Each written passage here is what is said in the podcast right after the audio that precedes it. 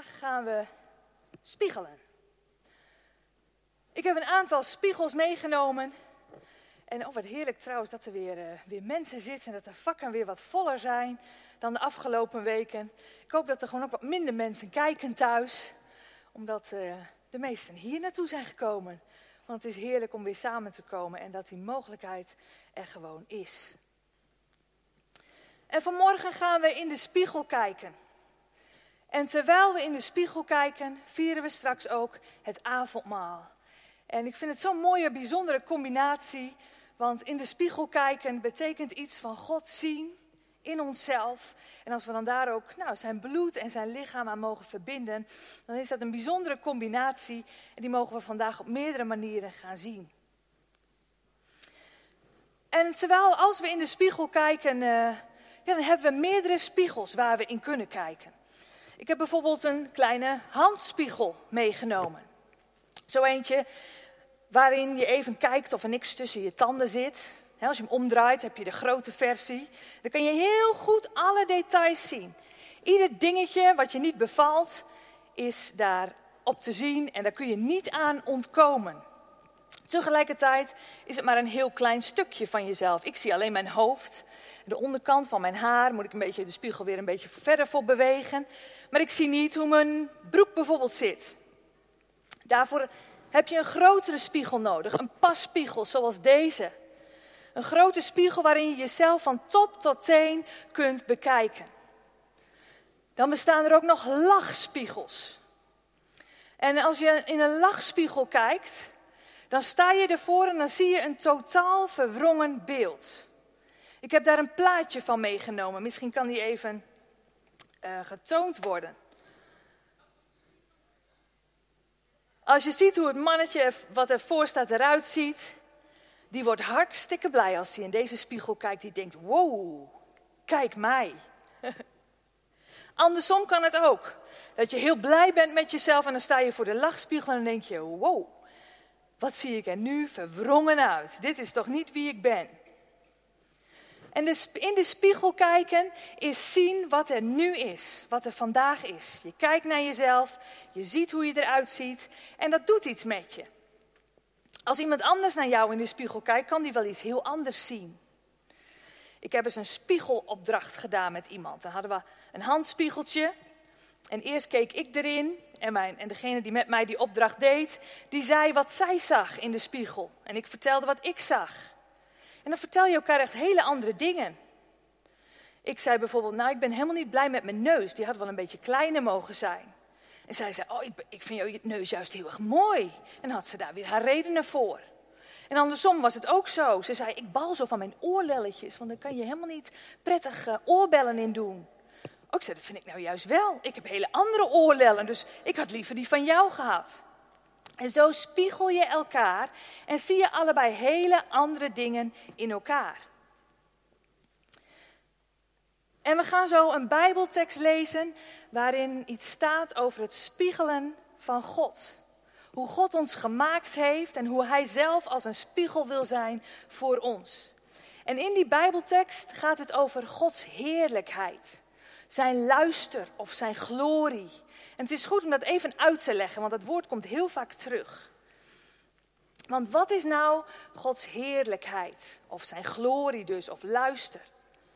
En eigenlijk kun je dat vertalen als het volledige pakket van al Gods eigenschappen. Dus alles wat Hij is, dat wordt weerspiegeld in zijn heerlijkheid, in zijn glorie. En wij zijn dan de vaten of de schalen die zijn glorie bevatten. Als je bijvoorbeeld onder de indruk raakt van de bergen, dan zie je een stukje van Gods glorie. Die spreek je dan aan. Als je bewogen wordt door iets wat er om je heen gebeurt, iets heftigs of juist iets moois en het raakt je, dan heb je een stukje van Gods heerlijkheid te pakken. En dat verbind je op dat moment ook met God. Hij laat een stukje van zichzelf aan jou zien. En zijn glorie wordt zichtbaar. En zo kan God zich aan iedereen tonen. En die heerlijkheid, die stopt nooit. En we lezen dat in 2 Korinthe 3. Misschien wil je hem even, eh, even opzoeken. 2 Korinthe 3, en dan beginnen we bij vers 3.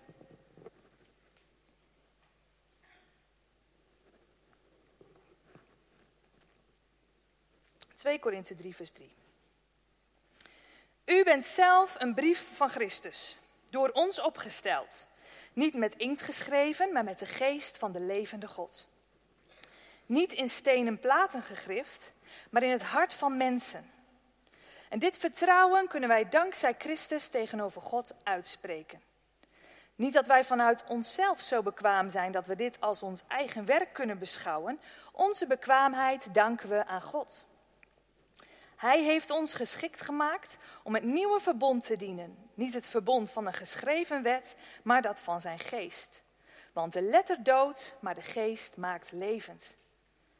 Wanneer wat de dood bracht en met letters in steen werd gegrift, al met zoveel luister verscheen dat het volk van Israël niet naar Mozes kon kijken door de stralende glans op zijn gezicht, een glans die verdween, zal dan wat de geest brengt niet nog groter luister hebben? Wanneer wat tot veroordeling leidt al met luister is bekleed, dan is wat tot vrijspraak leidt dat des te meer. De luister van toen is niets in vergelijking met de overweldigende luister van nu. Wanneer wat verdwijnt al luister bezit, geldt dat des te meer voor wat blijft. En dit is onze hoop. En daarom handelen we in alle openheid en zijn we niet als Mozes, die zijn gezicht met een sluier bedekte, zodat de Israëlieten niet konden zien dat de glans verdween. Hun denken verstarde. En dezelfde sluier ligt tot op de dag van vandaag over het oude verbond wanneer het voorgelezen wordt. Hij wordt alleen in Christus weggenomen. Tot op de dag van vandaag ligt er een sluier over hun hart, telkens als de wet van Mozes wordt voorgelezen. Maar telkens als iemand zich tot de Heer wendt, wordt de sluier weggenomen. Welnu, met de Heer wordt de geest bedoeld. En waar de geest van de Heer is, daar is vrijheid. En wij allen die met onbedekt gezicht de luister van de Heer aanschouwen, zullen meer en meer door de geest van de Heer naar de luister van dat beeld worden veranderd. En dit is, en deze, dit is de MBV-vertaling en dan heb je ook nog de HSV-vertaling. En daar staat in dit laatste vers, hè, wat we net hebben gelezen, staat... Wij allen nu, die met onbedekt gezicht de heerlijkheid van de Here als in een spiegel aanschouwen... worden van gedaante veranderd naar hetzelfde beeld. Van heerlijkheid tot heerlijkheid. Zoals dit door de geest van de Here bewerkt wordt. Dus daar heb je ze, die woorden, heerlijkheid en luister. Alles wat God is. Het volledige pakket van zijn eigenschappen. In een gewone spiegel zie je alleen jezelf, de buitenkant. Maar alles wat God zegt is een spiegel voor wat wij niet zien met onze gewone ogen. Maar God ziet het wel. En dat begint aan de binnenkant en wordt uiteindelijk ook zichtbaar aan de buitenkant. Zijn glorie komt eruit, die wordt zichtbaar. Want wij zijn veranderd naar zijn beeld, staat in deze tekst. Dus eigenlijk gaat Gods spiegel, zoals God naar ons kijkt, over intimiteit. Echt kijken.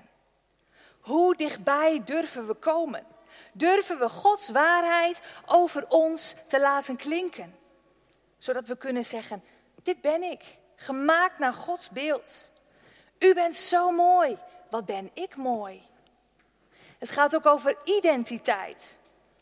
We zijn origineel geboren en we gaan niet als kopie sterven. We hebben eigenschappen, talenten en karaktertrekken en ervaringen gekregen die ervoor zorgen dat er maar één op de wereld is zoals ik. En ik ben nodig. God heeft mij nodig en de wereld heeft mij nodig. En vanuit die intimiteit en die identiteit ontstaat er autoriteit. Het onmogelijke wordt mogelijk. God werkt door je heen. Door je intimiteit en die identiteit. Het onmogelijke, dat gaat Hij regelen. En een aantal karaktertrekken waaruit die spiegel bestaat, een aantal belangrijke karaktertrekken van God, wil ik ook even noemen. En de eerste is rechtvaardigheid. God is rechtvaardig. En dat woord rechtvaardig, dat is zo geweldig omdat het betekent dat hij het altijd goed zal maken als dingen verkeerd dreigen te gaan. En het helpt me om me geen zorgen te maken. Als ik denk dat er iets in mijn leven, op de kleine schaal of iets in de wereld dreigt fout te gaan waar ik geen controle over heb. Maar God is rechtvaardig. Dat is een van zijn belangrijkste karaktertrekken. God is ook goed. En dat feit verandert nooit. Hij is altijd goed. Niet zo nu en dan, of vandaag wel en morgen niet. Of als jij zo doet, dan niet. En als je zo doet, dan wel. Nee, altijd is Hij goed. In Psalm 34 staat: Proef en zie de goedheid van de Heer. En gezegend is degene die bij Hem schuilt. Ik keek eens een Netflix-serie over uh, een Amerikaanse kerk. Greenleaf heet die serie. En in die kerk als je elkaar tegenkwam, dan zei je altijd, de een zei, God is good. En de ander zei, all the time. En het ging achter elkaar door. Ik dacht op een duur, wow, als je zo'n uh, grote kerk bent met zoveel mensen, dan hou je niet meer op om dat te zeggen.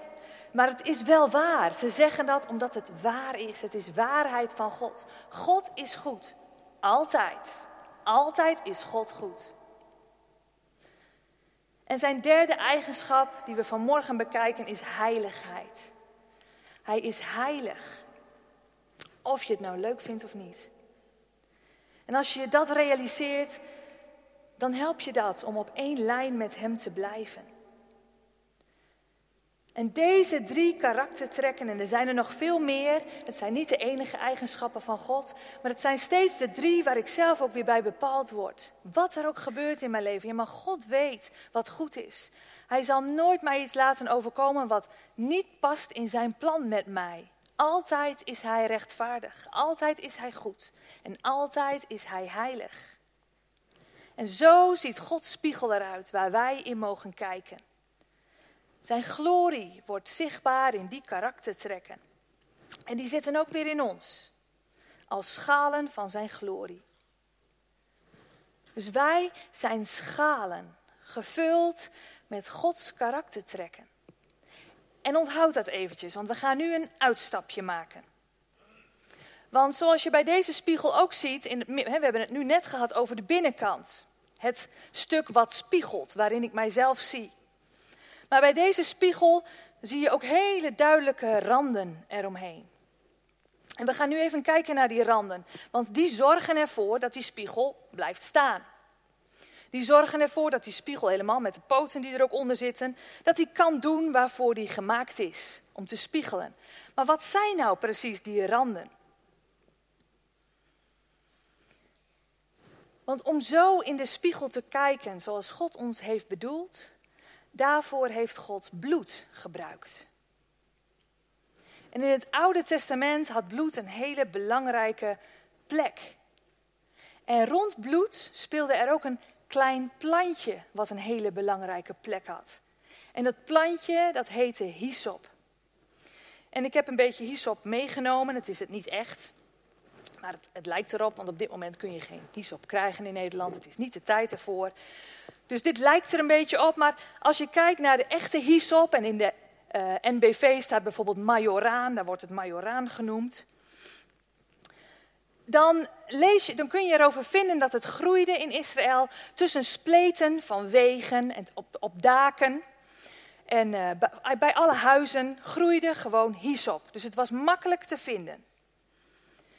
En het had behaarde en stekelachtige bladeren. En hierdoor kon ze goed als kwast dienen om dingen mee te strijken. Dus het plantje werd soms geplukt en dan werd het ergens ingedoopt en dan kon je ermee verven. Je kon er iets mee doen. En ik heb een, ook een paar plaatjes meegenomen van hyssop, waardoor je ziet hoe het er echt uitziet. Het ene plaatje is zonder bloeiende bloemen. Dat is deze, dan zie je al een beetje hoe die blaadjes eruit zien. Ze zijn dus een beetje stekelig en ze vangen goed vocht op. En het andere plaatje is bloeiende hyssop. Dan zie je ook de kleine witte bloemetjes die erin groeien. En hij is ook in andere kleuren te, te krijgen. Het is een geurige, aromatische plant, dus hij ruikt ook nog heel erg lekker. En de stengels van dit bloemetje die konden tot één meter lang worden. Er zijn tien teksten in het Oude Testament waar hyssop genoemd wordt, maar ook in het Nieuwe Testament komt deze tekst één keer voor. En dat is op het moment dat Jezus aan het kruis gaat. Dan krijgt hij iets te drinken, dan wordt azijn op een spons in een, uh, wordt een spons in azijn gedoopt. En het wordt op een hyssopstengel naar Jezus mond gebracht. Wordt hem aangeboden om te drinken. Dus daar zie je weer die hyssopstengel. Dus zo ziet hyssop eruit. Het is dus een vrij grote plant met stevige stengels. Waar prima een spons op, uh, op, op kon, die een spons kon houden. En in Leviticus staan, ik zei al in het Oude Testament zijn er tekst, tien teksten. En in Leviticus staan vijf van die teksten die gaan over hyssop. En het valt straks allemaal op zijn, op, zijn plek. Hoe dit bedoeld is. God heeft allerlei reinigingsrituelen aan het volk gegeven. En um, als er iemand was met een uh, huidziekte, dan werd hij uit het kamp geweerd en dan moest hij buiten het kamp zijn, omdat een, iemand met bijvoorbeeld melaatsheid was onrein. En die kon niet meer in het kamp zijn, want dan stak die iedereen aan. Dus buiten de gemeenschap moesten ze verblijven. Maar zo'n persoon werd ook wel weer eens gezond. En om dat te bewijzen, ging de priester dan naar die melaatse persoon toe om te onderzoeken of het klopte dat die persoon weer beter was. En als dat klopt, zei hij het, ja, je hebt inderdaad jouw lichaam is weer gezond. Dan werden er twee reine vogels gehaald. En er werd die ene geslacht. En het bloed werd, van die vogel werd opgevangen in een schaal. En aan dat, aan dat bloed, waar ook een beetje water doorheen zat, werd cederhout en, en scharlaken toegevoegd. En die beide producten die waren rood, dus een goede kleur. En die, en die ruikten, roken ook prima, ook lekker. En daarnaast werd hyssop gebruikt om dan in die schaal te dopen met dat goedje, dat mengseltje. En dan werd die persoon zeven keer besprenkeld met hyssop. Dus je moet nou eigenlijk bedenken dat hyssop werd dan zo geplukt. Dan had je een mooi bundeltje. Dan was daar die schaal met bloed en dat mengsel van alles wat er doorheen zat, rood en het rook lekker. En dan werd die hyssop dus zo inge, ingedoopt en dan werd het zo besprenkeld, zeven keer, over de persoon die eerst onrein was en nu weer rein. En dan had je nog een levende vogel. Die werd ook in dat mengsel gedoopt. En als hij er weer uitkwam, lieten ze hem wegvliegen. Als teken dat de persoon eerst onrein was en nu weer rein en weer in vrijheid kon leven in de gemeenschap samen met alle andere mensen. Dus op die manier werd hyssop gebruikt. En een andere bekende tekst waar hyssop wordt genoemd is in de psalmen. Psalm 51, vers 9, daar staat: Ontzondig mij met hyssop, dan ben ik rein. Was mij, dan ben ik witter dan sneeuw. Dus het werd gebruikt om mensen te reinigen. Ook wel eens huizen werd het ook voor gebruikt. Moet je maar eens die teksten nalezen. Je kunt vooral in de Bijbel-app heel mooi hyssop tikken. En dan vind je precies de teksten die daarbij passen. En de laatste tekst waar ik eigenlijk de meeste nadruk op wil leggen is de tekst over hyssop. Die staat in Exodus. In uh, hoofdstuk 12, vers 22. Daarna zult gij een bundel hyssop nemen en in het bloed in een schaal dopen. En van het bloed in die schaal zult u strijken aan de bovendorpel en aan de beide deurposten. Niemand van u zal de deur van zijn huis uitgaan tot de morgen. En dat is een tekst die gebruikt werd voor de uittocht uit Egypte. We kennen de tien plagen, de negen plagen, die waren gebeurd voordat deze tekst uit werd uit werd gesproken. God zou een laatste plaag over het volk Egypte laten gaan en daarna kon het volk Israël vertrekken uit Egypte. En dan zou de engel van de dood zou, zou door Egypte gaan en zou alle eerstelingen, alle oudsten, zou die laten sterven. En om daartegen beschermd te zijn, moesten de Israëlieten weer een lam slachten. Het paaslam noemden ze dat al. En het bloed van het paaslam moesten ze opvangen in een schaal. En met die schaal ging het gezin dan naar buiten. En dan plukten ze weer een paar plantjes hyssop, maakten er weer een kwast van en doopten dat in die schaal. En gingen bij de deurposten staan. En aan de beide zijkanten streken ze zo het bloed. Aan de zijkanten en aan de bovendorpel. Aan de onderdorpel mocht geen bloed gestreken worden, want daar liep je overheen. Dan was het weer onheilig bedoeld. Als dat bloed werd opgevangen in die schaal en er werd niks mee gedaan, dan kun je nog steeds zeggen: het was het bloed van het paaslam. Maar zonder dat het werd gebruikt, dus dat het gewoon in die schaal bleef zitten en er werd geen hyssop gebruikt om het uit te strijken, had het geen enkele waarde. Ik had ook nog even een foto, geloof ik, hè? een plaatje over hoe hyssop werd gebruikt. Misschien heb je het net ook al laten zien, maar de, de vader die had de taak ook, hè, ook als priester, als hoofd van het gezin, om zo die deurposten in te strijken. En een van zijn kinderen houdt die schaal met bloed daar vast. En als deze handeling was uitgevoerd, dan zou de engel van de dood het huis voorbij gaan. Maar alleen de Israëlieten die zich achter het bloed bevonden, waren beschermd. Dat was de basis van waaruit de bevrijding van Israël plaatsvond. En zoals het bloed van dat paaslam op dat moment, vlak voor die uittocht uit Egypte, werd opgevangen in de schaal, zo werd een hele tijd later Jezus bloed vergoten. En ook dat werd opgevangen in een schaal. Zijn bloed heeft gevloeid. En ook zijn bloed biedt geen bescherming als het alleen maar in die schaal blijft. En die schaal, dat zijn wij.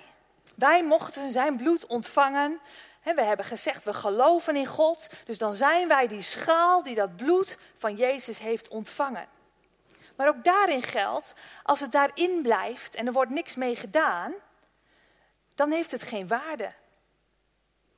Ook het bloed wat Jezus in ons heeft, voor ons heeft gegeven, wat voor ons heeft gevloeid, moet met hyssop op de deurposten worden gesmeerd. En dat betekent dat zijn vergoten bloed, dat we dat mogen aanbrengen op de plaatsen waar we nu zijn, waar wij komen. En in het Oude Testament werd daar dus hyssop voor gebruikt. En vandaag de dag kunnen wij daarvoor onze tong gebruiken, ons getuigenis. Ons persoonlijke getuigenis van wat God in ons leven heeft gedaan, dat neemt het bloed uit de schaal en dat brengt het aan op onze huizen, op onze levens, op de situaties waar we in zitten, onze gezinnen. En we overwinnen en spreken bescherming uit als we persoonlijk getuigen wat de Bijbel zegt, wat het bloed van Jezus voor ons doet. De procedure die de Israëlieten moesten volgen, is door de Heer aan ons gegeven als een voorbeeld. Want voor ons zijn de resultaten hetzelfde. Jezus, het paaslam, is voor ons geslacht. Het bloed is in de kom. Het heeft gevloeid. Maar het beschermt dus niks als het er niet uitkomt. Het heeft op zichzelf dan geen werking. Je moet het persoonlijk toepassen met je eigen daad van geloof en dan wordt het effectief. Dan is het bescherming voor jou. En onder het oude verbond koos God dus die hyssop. Gewoon een middel om het over te brengen. Zo klein dat er maar tien teksten in het Oude Testament aan gewijd zijn. En tegelijkertijd zo krachtig.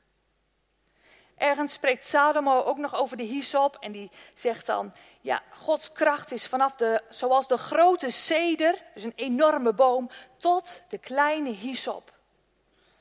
En zo is Jezus ook voor ons gegaan. Niet in alle grootheid als een cederboom, maar in alle kleinheid als hyssop. En hij heeft zijn bloed over ons uitgestort en wij dragen het. En we mogen het uitsmeren over onze deurposten. Over de spiegel waar we in kijken. Als wij spreken over wie Jezus is, als we vertellen wat Hij voor ons heeft gedaan, dan smeren we als het ware onze deurposten in met Zijn bloed. En hoe meer we smeren, hoe groter Hij wordt.